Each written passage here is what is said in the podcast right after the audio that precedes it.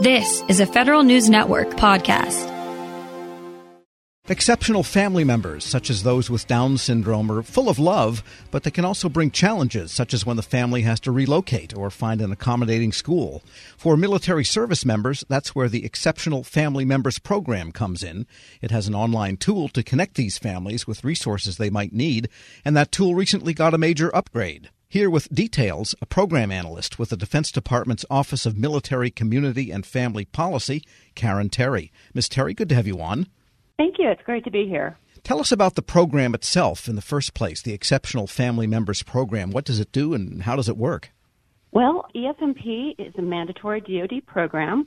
It was created to help active duty service members who have a family member with a special need that meets the criteria for enrollment and it's to help them mostly with assignment coordination, help them, like as you said, to get them from point A to point B as easily and as efficiently as possible, taking into consideration those special needs.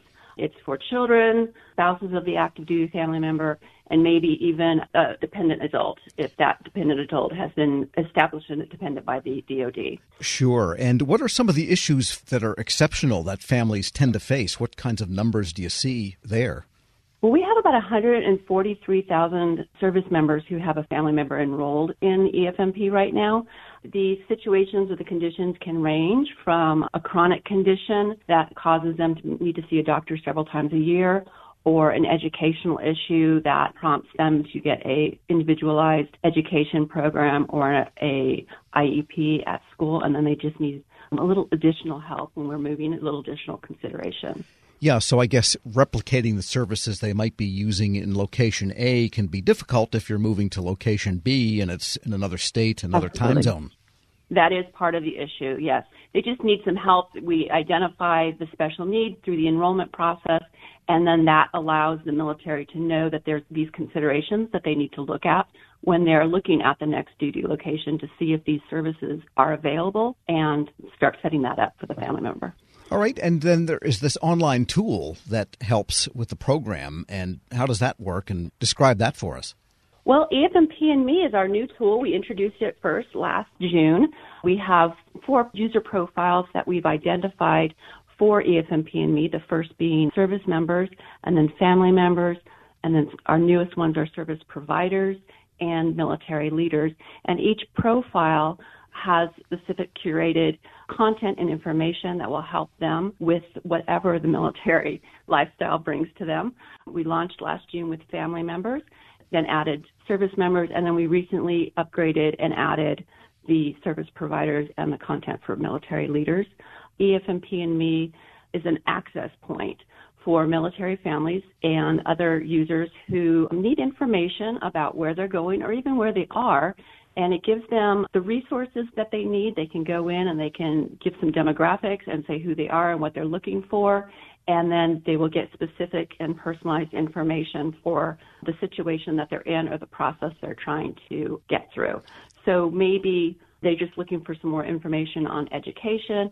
They can go into EFMP and me and indicate that that's what they're looking for, and they're going to get a complete list of the resources DoD has for that situation and give them actionable items that they can use to start working on that issue for themselves and gives them a little bit of control, enables them to go out and ask the right questions, meet with the right people, understand what's going on. It's just a great way of giving them access to all things EFMP whenever and wherever they need it. We're speaking with Karen Terry. She's a program analyst with the Defense Department's Office of Military Community and Family Policy. And are these services location specific so that if they're moving to, you know, Picatinny Arsenal from, I don't know, Offutt mm-hmm. Air Force Base or something, then what's there in New Jersey would be there in the application versus what's in the place they're leaving? Well, it's specific to military resources, so it's going to tell you the resources that are available at that next location how to get a hold of the people, of the family support providers who can give you more personalized local information.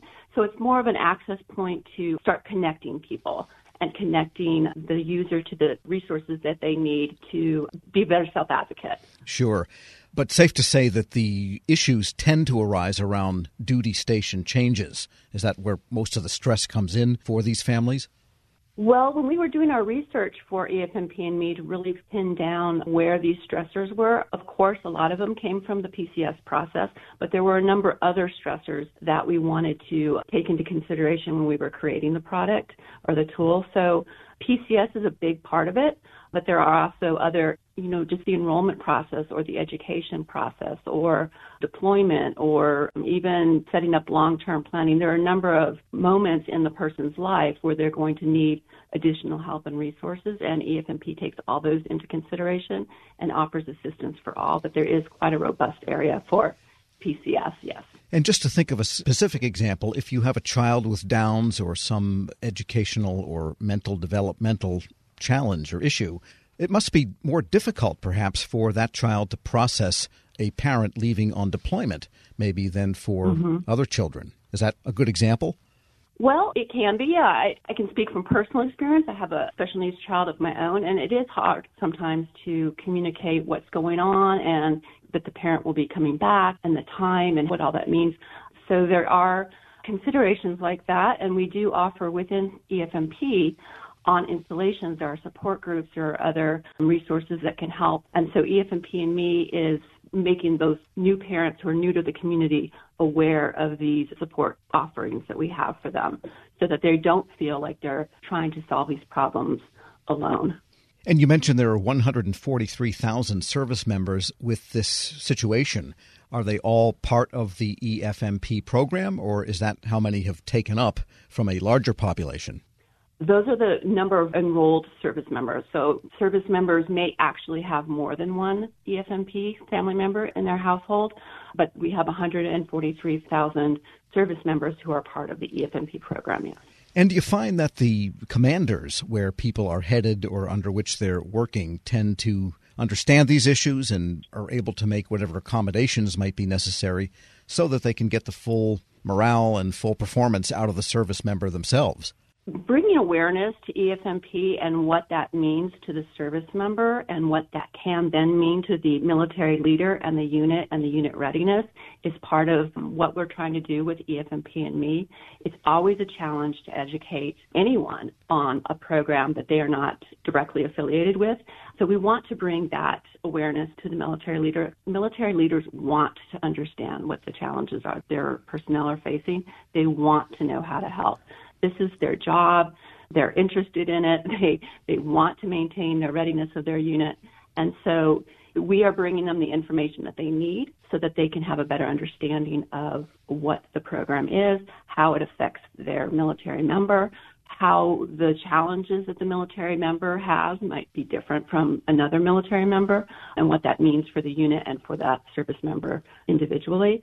So I know that they want to know, and I know that we've provided some information and a way to access it that will really benefit them as a leader and help them guide and steer their military member to really be able to help their family thrive in the new situation. Karen Terry is a program analyst with the Defense Department's Office of Military Community and Family Policy. Thanks so much for joining me.